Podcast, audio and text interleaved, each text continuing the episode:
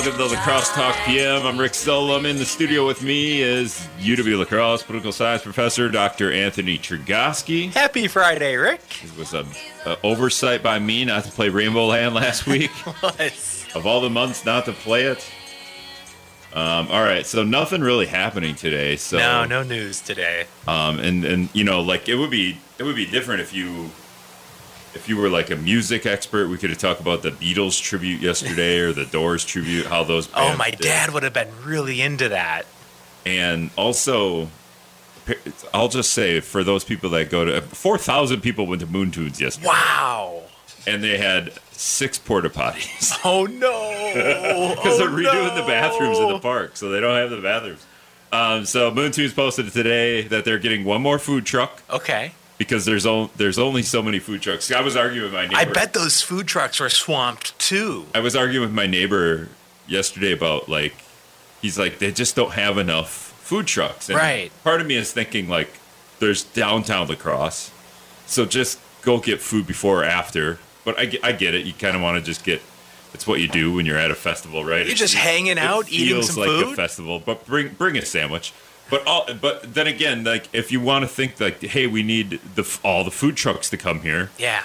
there's only so many food trucks in lacrosse because if there were like 50 food trucks in lacrosse they'd all go out of business because our population can only sustain so many food trucks That's a really good question. How many food trucks can a city the size of La Crosse sustain? right on top of the fact that we have that many restaurants Lots of a lot restaurants. of restaurants lot, i think I. I know we have a lot of bars and at one point i think somebody posted it we set the guinness book of world records for Third the amount of bars on third street at Third point. Street. which is a funny stat to see and sad a little bit but i wonder where we're at with like restaurants Oh, because- probably pretty high. So we got to be pretty good. So the so it, and then add a bunch of food trucks, yeah. and then you, you can't sustain all that for our population. It's kind of like when Rick wants an indoor sand volleyball facility. Our population might not be able to sustain a business model that's indoor volleyball sand. We just need a bunch of food trucks that magically appear for Moon Tunes. yeah, that's what I was saying. I was thinking like Ken Terry Bauer, the the the, the head of Moontunes, um, the czar of Moontunes. Could he like reach out? Would it be would it be feasible for a Rochester food truck to drive? Because you got to drive the food truck. It Probably takes a decent amount of gas. Yeah, gas isn't cheap, right? Like unless you have an EV food truck, and I think you can make it to Rochester without your battery running out. Then again, the EV food truck's got to run on battery. So what are you cook with? But uh, anyway, so I you can you reach out and say, hey, Rochester food trucks? Because anywhere else that would have a food truck would be too far away. Eau Claire, you're not having No. a food truck. And then on, on my other thought was because there's a guy down the road from me has one of those um, chicken queue. Oh, we like could have a chicken queue at a chicken queue van or something. Like I was, he'll sell in, in between Hokah and Houston. So there's nothing there. It's a swamp. Literally in between bluffs, there's a swamp across the road. He lives there. It's an awesome place to live. It's got a stream right by his yard.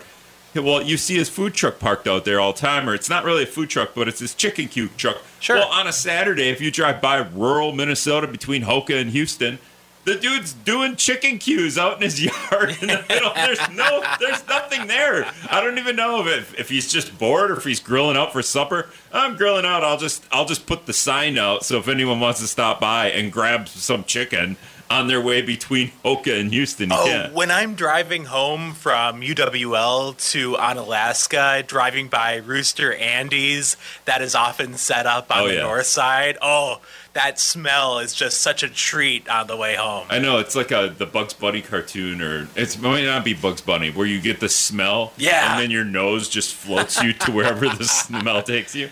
But that's what I was thinking. Okay, we only have so many food trucks, so get all the food trucks to Moon Tunes, get all the porta potties to Tunes, but also call all the chicken queue guys, like this dude out between Hokah and Houston.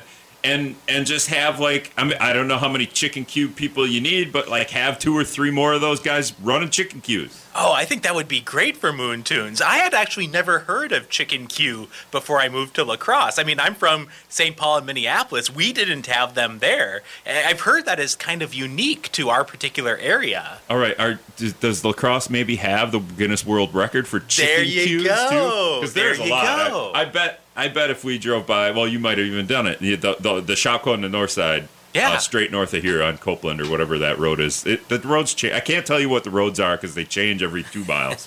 um, by that Shopko, there's a chicken queue always out there. Yeah, that's the one And I was feel like- talking about. and I feel like that's that's probably going on right now. That's the one that I Okay, always drive by, and when the wind is going the right direction, you really hit that scent at the right time on your commute. All right. Any other ideas for, to make Moon Tunes better? Because when four thousand people show up, then you, your infrastructure takes a hit because you probably don't expect four thousand people to show up. Yeah, like what kind of food trucks should we have, and also the ideal number of porta potties for Yeah. that many people. There's got to be a porta potty formula, right? If there's four thousand people and you divide that by the number of Yeah. because the the amount of like Facebook comments and and just my neighbors talking about I was in line for an hour and all I could do is laugh at the kid ahead of me in line who's doing the pee pants. you know, he's doing the hold the crotch. The little kid's like, "Mom, Daddy, I got. You know, when it's a little kid, they're like, Hey, there's a bush over there. Maybe just go. Nobody's gonna do anything. Uh, 608 785 7914. Um, Yeah, we'll probably just talk about this because there's not a, really a whole lot of other news to Yeah, talk slow about. news day. Um, we did have some funny. What was the, you had a couple of funny sor- stories? I did, Rick. First of all, news story from Eau Claire. The Hardee's in Eau Claire is using artificial intelligence to take orders at its drive-through. Oh, and I, you know what? I buried the lead. Steve Doyle's going to join us here in a couple Steve of minutes Doyle. to update us on uh, his family's estate sale. We'll be back. All right, welcome back to La Crosse Talk PM. I'm Rick Solem in studio with me, UW La Crosse political science professor Dr. Anthony Chergosky, and reporting live from somewhere in Alaska, Steve Doyle at his parents' house at an estate sale. State Rep Steve Doyle, how you doing, Steve? I'm doing great. It's a beautiful day out. Um, all right, so big estate sale happened today. Probably wraps up. Yeah, wraps up here in 45 minutes, but then you're going at it again tomorrow. So we have these people. It's a, a business. Uh, some women uh, have a business called Piece by Piece, P E A C E by P I E C E. Um, they come in. They do everything. They take the house that looks like a tornado went through it, organize everything, throw out all sorts of stuff, um, put price tags on it, and they do all the work. And it is awesome. I, I love those women. I'm happy to give them a, a, a plug for the good work that they're doing. Um, and my parents, who uh, are now living in independent living, they're they're healthy and around still. So this is not a this is not really a, an estate sale like somebody died, uh, but it's been a great experience. Yeah, we should have made that deno- that note because uh, insensitive Rick sometimes does that. He just talks about something in a light manner. Oh, but somebody has p- passed away. But um, okay, so one of the things I see from from the like description on Facebook is smoke free, pet free home. These people live next to you. You have a lot of animals. No, none of your animals got into your parents' house. Uh, no, they didn't actually have any pets at this house, and um, none of our animals smoke either. So that's been good. Uh, all right. So, what would be the most interesting thing that uh, I don't know if you want to say gave away, sold, uh, auctioned off today, or or or potentially tomorrow? Um, I mean, they have stuff that they've been collecting for years. So we moved out here to the farm in 2001, and uh, you know they have some stuff. We we got rid of all the stuff that was in the freezer, but some of the stuff in the bottom of the freezer was from in the 1990s, which meant it went from the old house freezer to the new house freezer, and it sat there the whole time. Um, but those things are not for sale. But you know, I don't know that I'd say interesting, but I'll tell you from my perspective, um, and especially since my parents are still alive, you don't have that you know sad part of it. It's kind of neat because I was down there um, talking to people for a while. You know, stuff that has been in the closet and we haven't used or seen for years. People taking it home and you know they're going to make use of it. That's kind of neat. I saw a guy walking off with some Packer, Packer memorabilia, and I remember when my parents got that stuff. And so you know it's kind of nostalgic. So I, I've been having fun. My grandma used to do rummage sales all the time, and if I showed up at my grandma's house, I, I always left with something, you know, but I didn't pay for it. I didn't I didn't barter with it. I, I didn't give her a quarter. I just took it. I still have like a pillow basketball my dog still plays with. But did when when the stuff is out there and and on the block, Steve, is any of that stuff yours from like back in the day? And you're like, "Mm, you know what? Actually, I still want that, and you go and grab it and take it away. I already did that. There were some things, but there are still some things there that were mine. Uh, we actually brought a few things down from our house because we live right next door. So there's a few things in the sale that were from our house. Um, but yeah, you know, growing up, uh, my parents didn't really throw away anything. Uh, at our old house, they had a two-car garage that they could not get either car in at one point. um, so it, it, it's been steady business all day, but there was so much stuff that it could go on for two weeks and there'd still be things available. So I hope people stop by. Okay, I know you said you took. Okay, give me. It might not be very interesting, but what did you take that you didn't want your parents' estate sale to, to get rid of? That was yours from back in the day. Um, some art stuff, you know, some things that were hanging on the wall, and and uh, it, you know stuff like that. Um, you know, just trinkets and. Uh, uh, they had, you know, my family, my dad's side is Irish, so they had a bunch of Irish stuff like uh, Irish mugs, and um, I took an Irish flag that uh, uh, I actually found a couple days ago stuck away there, so I grabbed that. Um, you know, so those kind of things. I feel like the Irish flag could have could have got a pretty penny. I don't know. Seems like. Um, all right, we're speaking. With, I was not willing to part with that. we're speaking with state rep, uh, state assembly rep Steve Doyle. Uh, obviously, we, we, we didn't bring you on to talk about the estate sale the whole time. We just talk. We want to talk about classified documents. How many classified documents do you have? Did your parents have? Did you hide in your parents' basements? Are there, are there any classified documents available at the estate sale? I I have the authority to declassify documents. So all of the documents I have, I have declassified. All right, that conti- that uh, that concludes our classified documents coverage for the show. Um, but but on a serious note, you guys, you guys, I, I don't want. I keep saying sign, but I don't know if you've signed a shared revenue deal. But can you and, and you didn't you couldn't talk about it yesterday. You said you had some meeting at seven before you could kind of talk. Oh, uh, to the public about it, but what can you tell us about the shared revenue deal that maybe people don't know uh, between the state, uh, be, be, between the legislature and the governor that will fund local municipalities? Sure. We uh, had a, our, our, Democratic caucus last night at seven o'clock, and they wanted us to know what we were talking about before we kind of went off half-cocked and, and spread all sorts of disinformation. So uh, basically, you know, it's I think win-win, lose-lose. I mean, there are some things in there that are great. Um, there's an increase in funding for public education of between 1.1 and 1.2 billion dollars. Um, the increase in shared revenue is great news for our local governments. For middle-sized communities, small and middle-sized communities, um, they are guaranteed to at least get a 20% increase. But in La Crosse County, almost everybody is way above that, like even double that. Um, so that was really I- exciting news. Um, that our local governments, and you know, as you know, I'm a product of local government from the county board. Uh, they've been really strapped for years, and, and this is they were hoping that they would get like a five percent increase, and we're looking at way more than that. So they can they have a little bit of breathing room. So I, I think there's good things in there. You know, there's some you know things in there that some people didn't like. Um, the you know Milwaukee people are relieved that they're going to be able to have a referendum to try to fund you know raise some revenue within Milwaukee to take care of the deficit that they're in. Um, but you know they're not happy about some things that are in there or not in there. Um, but you know, all in all, this is one where uh, there was a lot of give and take. And you know, right up to the last minute when Robin Vos was saying he was going to take his ball and go home, uh, to you know, a few hours later, they have a press conference and everybody is you know holding hands and singing kumbaya. So that was good. All right. So when it's all said and done, and we get we get all the details, we all we need to know here is: did Democrats win or did Republicans win, Doyle? That's what really matters here. um, the answer is yes. Um, I think that I think that both did. But you know, look at how hard is it when you have a seven billion dollar surplus to make everybody happy? I mean, come on. This is if we had a seven billion dollar deficit we'd be talking about spreading the pain. But I mean, realistically, here there was enough money to you know to to satisfy both sides. I mean, you know, and, and we still have further discussion of, of tax cuts and so forth, and um, you know, getting rid of the personal property tax and and uh, you know just you know just general income tax cuts and, and so forth. So, I mean, I, I think that both parties won. Um, I would say probably the extremes in each party um, kind of like with the you know the the debt ceiling deal in Washington, the extremes hate it, the extreme liberals, the extreme conservatives.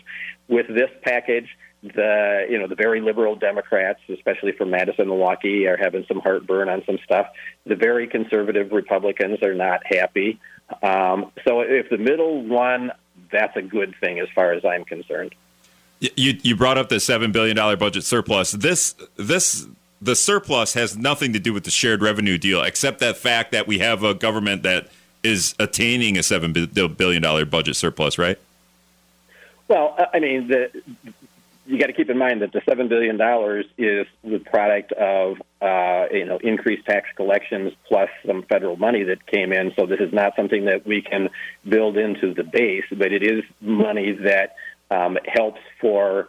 Um, I mean, it, in a sense, by being able to use some one-time money to jumpstart some things and to put, apply to various projects that otherwise would be funded by you know operational stuff. I, I would still say that if, if having a seven billion dollar surplus makes the shared revenue component a lot easier. Oh, so you, you, will you tap some of the billion dollar surplus to do stuff through the shared revenue plan? Is that what you're saying? Um, I think you got to look at it as a comprehensive picture. So what we have is the ongoing, um, you know, the, the budget that we're still talking about that'll be voted on hopefully by the end of this month. That is where most of that seven billion dollars um, will end up being dealt with.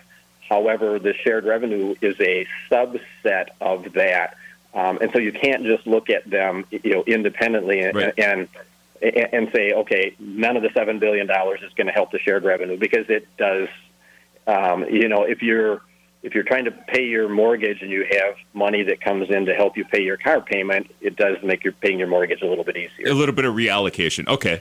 Steve, yeah. when it comes to the budget process, anything that stands out to you as a major disappointment, anything that stands out to you as something that you're really happy about so far, and what are you hoping to see as the budget process continues? Well, one of the things that I know a lot of members of my caucus were unhappy about is that the local advisory referendum uh, you know, um, prohibition um, stayed in there. So La Crosse County has uh, in the past have uh, we've had advisory referendums on things like legalization of marijuana, um, you know, the abortion question, funding of human services, funding of state courts. Um, and we think that that is helpful for the voters to be able to say what they, they think.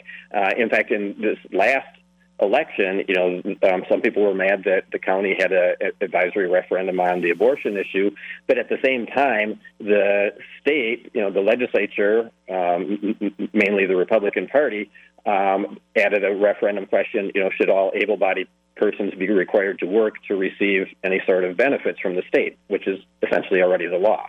Um, you know, and so both sides, uh, you know, both parties have done that where they put you know some of these hot button things on the ballot. Um, I think it's it's useful if it gets people talking, it gets people thinking. I, I think that having advisory referendum questions is a good thing. So I was disappointed that that's not in there. In terms of things that I'm happy about, Steve, can um, I just Steve, can I clarify the the the sure. advisory referendum thing is part of the shared revenue deal or part of the budget process? Part of the shared revenue deal. Okay, so that's still in there. So, but the there there is so so local counties won't be able to put on their ballot uh, legalized marijuana. Essentially, that is correct. Okay, but that can the state, you in the assembly, can the assembly? Well, at this point, Republicans they can put anything they want on a statewide ballot for non-advisory referendums, or did they that prohibit is, themselves from doing that? Oh, of course not. Um, no, they can put whatever they want on the ballot. Okay, um, just just making so that clarification. Do as I say, not as I do. That's how government works. Yeah. Okay. So, all right. Um, but but Chergosky was kind of wondering where we're at in the budget process. Are we on schedule? And is there anything that you like or dislike about the budget process itself, aside from shared revenue? Yeah, I think that we are on schedule. Um, they had uh, temporarily put a hold on joint finance activity on the budget until the shared revenue stuff was was done. So I think we may have lost a, a couple days worth of of work um, in, in, that regard. I think that we're still on um, track to be done by the end of June. I would think at the very latest early July, but hopefully by the end of June. Uh, I don't have a lot of complaints about the process. I mean, it's pretty much what we have expected. Um, the first thing they do is throw out all of the governor's policy stuff, which even when it's members of the same party, we've seen the legislature do that, and, and I don't necessarily oppose that. Um, and then we've gone, you know, uh, you know, department by department. I was certainly disappointed, of course, that the Prairie Springs 2 project at UWL did not get funded. That That's a uh, disappointment. But I, I can't really complain about the process. Do you have, as a Democrat in the minority, do you feel like you have, even in the shared revenue plan, uh, like enough of a say to represent your district in a in a you know because like you said he throws everything out that was in the governor's plan. Does the governor give you a say and or does the state legislature give you a say in what you would like to see in the budget or the shared revenue plan? The governor's office has been great in working with us, um, especially with our leadership and with our joint finance committee members, and they were part of the negotiations. So, I, I mean, I and I've said this before. I am a big fan of split government. I think that having Republicans control stuff and Democrats control stuff um, forces people to compromise. I think that's what what politics, in a good sense, is about. Uh, and so that's what we've seen in, in in this particular process. Is we've we've been able to get you know the, the stuff that we we have achieved has been by the governor's people working with the the Democrats in the legislature. All right, but the legislature sometimes not so much the give take not well, so great. Yeah, I mean we're we're in the minority. Um, I mean, you know, there's a reason why the Republicans spent a million dollars against me in this last election. Um, because even though I work very well with them, they wanted to have a veto-proof majority so as to make Governor Evers irrelevant. I mean, if that was the case, if they had a veto-proof majority, we would not have this plan that just was approved yesterday or re- was agreed to yesterday because they would just you know, steamroll over the governor and, and he would be irrelevant. So, you know, in, in that regard, it is a shared process, and that's a good thing. Did the governor set this all in motion by releasing a shared revenue plan at the earlier earlier in the year, or who who would who yeah. would you say kick started this? Because I feel like the governor has started a lot of this stuff that Republicans are like, "Dang it, we wanted that." I think he he proposed uh, uh, pushing the the the bar time in Milwaukee during the Republican National Convention later. He proposed the Milwaukee Brewer Stadium funding uh, that that that set everyone afire, and now it looks like we're going to put that to bed. We don't want to talk about that. Um, and then the shared revenue plan, right? Am I right there? Well, yeah, um, and most of those things were part of his uh, budget proposal that was, you know, um, submitted in February. So, I mean, and that's how the process works: is that you know the the governor you know, the, the term is the governor proposes and the legislature disposes. So, you know, he brings forward all these different ideas and kind of lays down the markers, and then the legislature decides what, what we like and what we don't like. Um, and, and so it's, it's not surprising that, you know, the Republicans are responding to to ideas that he already put forward. But you know, they have their own take on you know whether it's the the Brewers uh, issue or shared revenue or or tax cuts or, or whatever.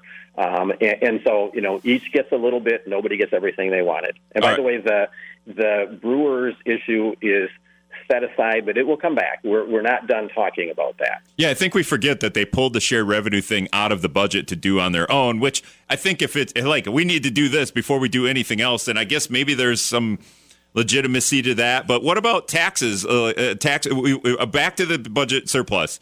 Are people going to get checks back? Uh, Minnesota, I'm getting a $250 check back because we have a budget surplus.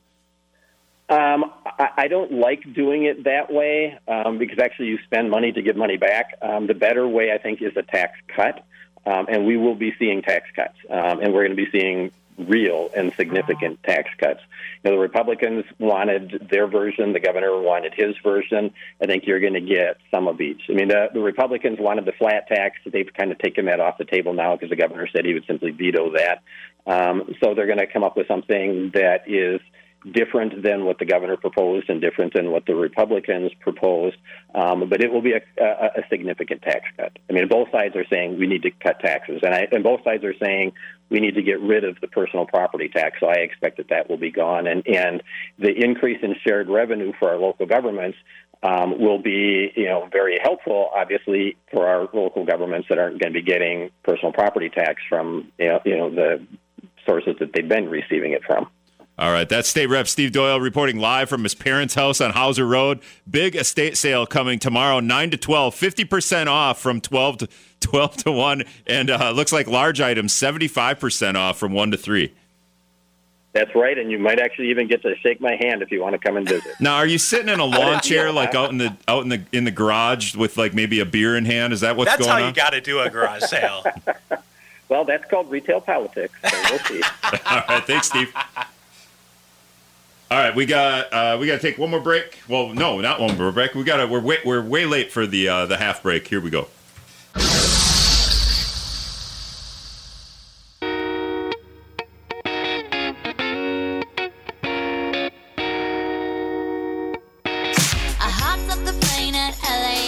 Right, welcome back to La Crosse Talk PM. I'm Rick Solem in studio with me, UW La Crosse political science professor Dr. Anthony Chergosky. Happy Friday, Rick. Yeah, you didn't do that. I was I feel I felt I, it. I did it in the first half hour. You did do it. Okay, so we doubled up. Yeah, Happy Fridays? every right. half hour now.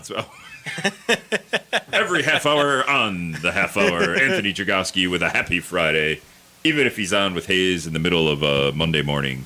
Did you go on with Hayes this this uh, Monday? Yeah, I was on Monday and Wednesday with Hayes. Oh, double! You so this is the third time on on WIZM. I should have just time. I should have canceled you Yeah. for this week. Um, okay, so we we just got done talking with State Rep Steve Doyle about the shared revenue plan, a little bit about the budget. Um, he made a good point. Uh, as somebody te- texted in and said, uh, Minnesota's governor did not give the two thousand dollar checks as promised. Only about two hundred fifty dollars. I think it might be two sixty actually. Um, I would say that the checks that Minnesota's government is giving out with for for people with children is a lot more than for a single Rick who doesn't have any kids. So I get a pretty pretty uh, small check. But Doyle kind of made a point. It costs money to send the money, so It does, and he's and he's right that a lot of details remain about how the seven billion dollar budget surplus in Wisconsin is going to be used. Now, the $7 billion surplus certainly made it easier to cut this shared revenue deal, to expand aid to local governments, and in the process, expand vouchers for schools and expand public K 12 schools. Everyone got a little bit of what they wanted. And so I think Steve makes a good point there. The Democrats are claiming this as a victory, the Republicans are claiming this as a victory. And the fact is that both parties did advance their priorities. When you look at especially the public K 12 funding on the side of Governor Evers, that was a major priority of him. And we also know that Republicans care deeply about school choice. They were able to expand the amount in terms of dollar value that the vouchers are good for in the state of Wisconsin. So Governor Evers put out a news release uh, explaining some of the shared revenue plan, a, a lot, a, a lot of bullet points with the K through 12 funding.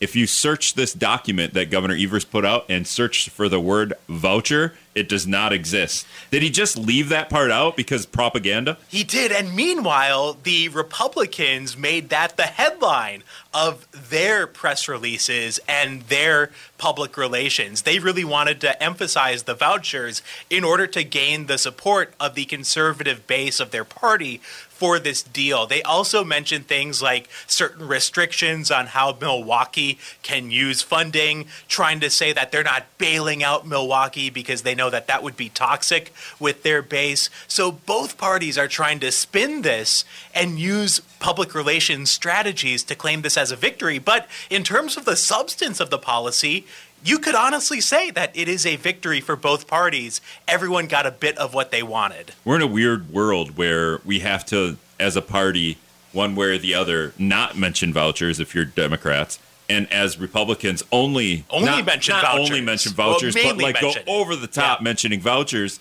for for something that's kind of minuscule. Like that's a minuscule part of society that's using voucher schools, I would imagine. And then on the flip side, as a party, we gotta like bash Milwaukee. Like, what are we doing? That's like our probably like a very important section of our state in terms of revenue in, in general. Milwaukee has this odd place in Wisconsin politics because Republicans frequently go after Milwaukee as a symbol of dysfunction, crime, poor governance, what have you. Yet, the Republican National Convention is being held in Milwaukee, and Milwaukee leaders, the county commissioner and the mayor of Milwaukee, have really tried to do some outreach to the Republicans in the legislature, I think out of practical necessity, they realized that they, as the city of Milwaukee and the county of Milwaukee, had a dire budget situation that was on the horizon. And so they needed more shared revenue. They also needed the ability to raise their sales tax. And that is one thing that is included in the shared revenue deal. Now, that is specific to Milwaukee,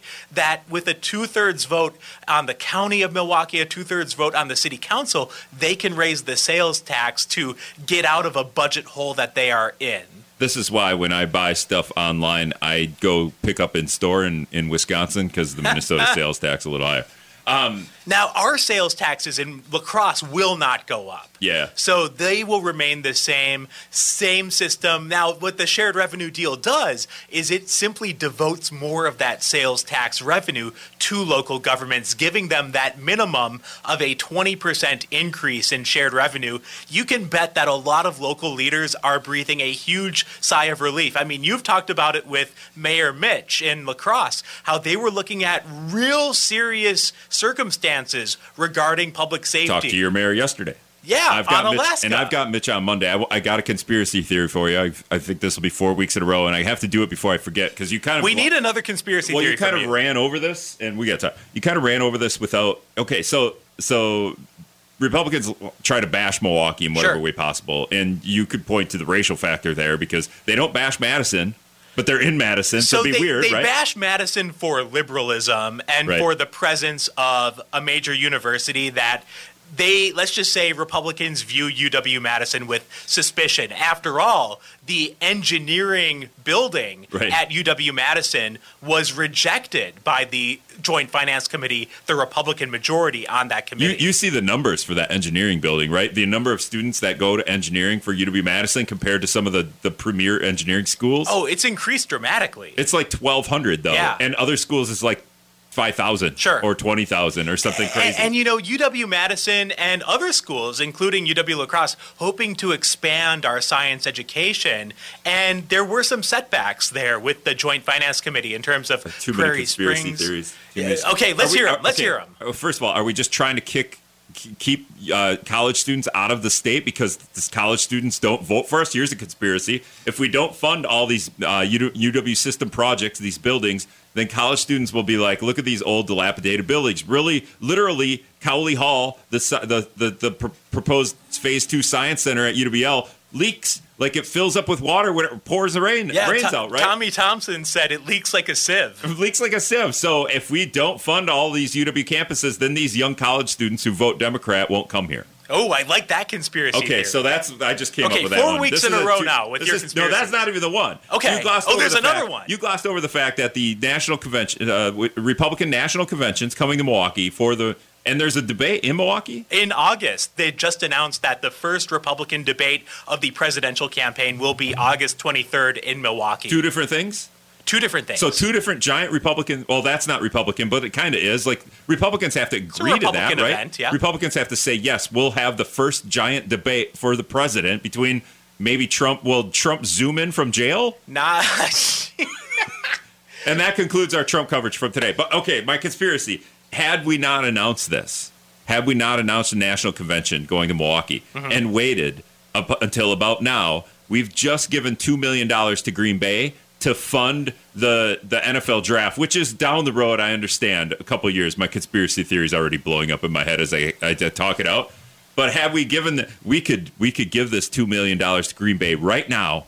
We could fast track the infrastructure that it would take to to to maintain two hundred fifty thousand people for the NFL draft two years from now, and do it right now, and then hold the national convention there because Green Bay is a little bit more right wing than because then Sure. then we're not touting Milwaukee, which is a town we hate, we don't like to be in. We love Green Bay. We'll go there. It's Packer country. We'll all wear cheeseheads. I like that conspiracy theory, Rick, but here's the problem. You need a lot of hotel rooms in order to host a You- national convention. Do you think more people are showing up for the Republican National Convention than the the, the NFL draft? So that is a big question regarding Green Bay's ability to host the NFL draft. I mean, you've seen the NFL draft in major cities like Chicago and Kansas City. Now, Green Bay is not exactly the size of those cities, so it's going to be a big test for them if they can handle this influx of people. I mean, that's a big reason why they went to the state asking for $2 million to help them with all of the challenges that they will face hosting the NFL draft. Should Robin Vos be on the hook for this two two million on his own because he cost the state two million dollars with the Michael Gableman investigation? Oh, there you go. Yeah, just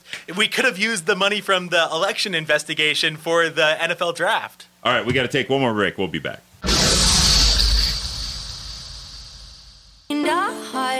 All right, welcome back to La Crosse Talk PM. UW Law La Crosse Political Science Professor Dr. Anthony Chergosky, and here I'm Rick Solem. Um, a couple minutes here before we're done.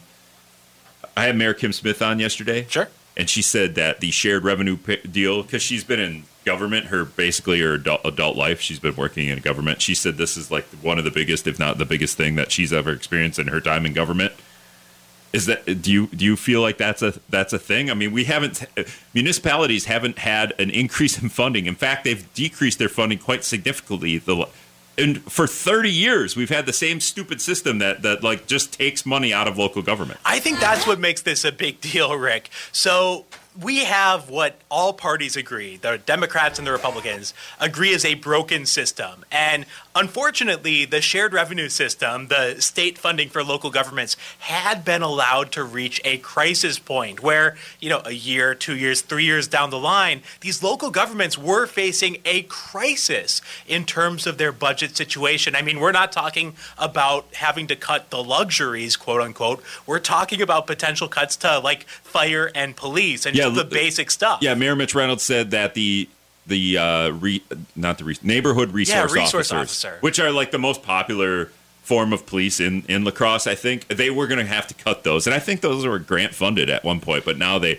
they worked them into the budget. But they these would have to be cut. The most popular thing that the police do. I think that's what got the Republicans and the Democrats to the table here because we weren't talking about cutting, you know, parks and recreation or things that people might view as luxuries and not necessities. I mean, we were Libraries, looking right? at Libraries, Yeah, stuff like like that. we were looking at cutting necessities in local governments, like cutting back on police, cutting back on fire. That's that's kind of like appalling. Like it takes it takes the bipartisan support of cutting police yeah. to get Democrats and Republicans to come together because man, if you're just going to cut Parks and Rec, no big deal. Are you kidding me? Like Parks and Rec, like if it was a crisis where all the municipalities had to cut Parks and Rec, we wouldn't be here. I mean, unfortunately, unfortunately, Rick, that's how government works sometimes. A problem has to get so serious to get both parties to the table. To get both parties at the table where it doesn't look bad, you know, like Yeah. th- there's not a political take that one party can take against the other. Exactly. And that was exactly what happened here, where both parties can claim a victory. The Republicans can say that they advanced vouchers while also advancing some conservative priorities when it comes to local government funding. Meanwhile, the Democrats are touting the same increase in local government funding, a minimum of 20% in shared revenue, plus they're touting the increase in public K 12 education. So, unfortunately, the system had to reach a crisis point, but Kim Smith, the mayor of Onalaska, is right. I mean, the crisis point led to a transformative agreement when it comes to state aid for local governments. And so, yeah, while it did reach a crisis point, major legislation came out of it. All right, let's just look two years from now. We have to do this again. Not shared revenue, but a budget. Yep. That would be an election year. Evers won't be running. Will it be smooth? Because Evers can't run on. Uh, Evers won't be running for governor again, Probably right? not. Probably not.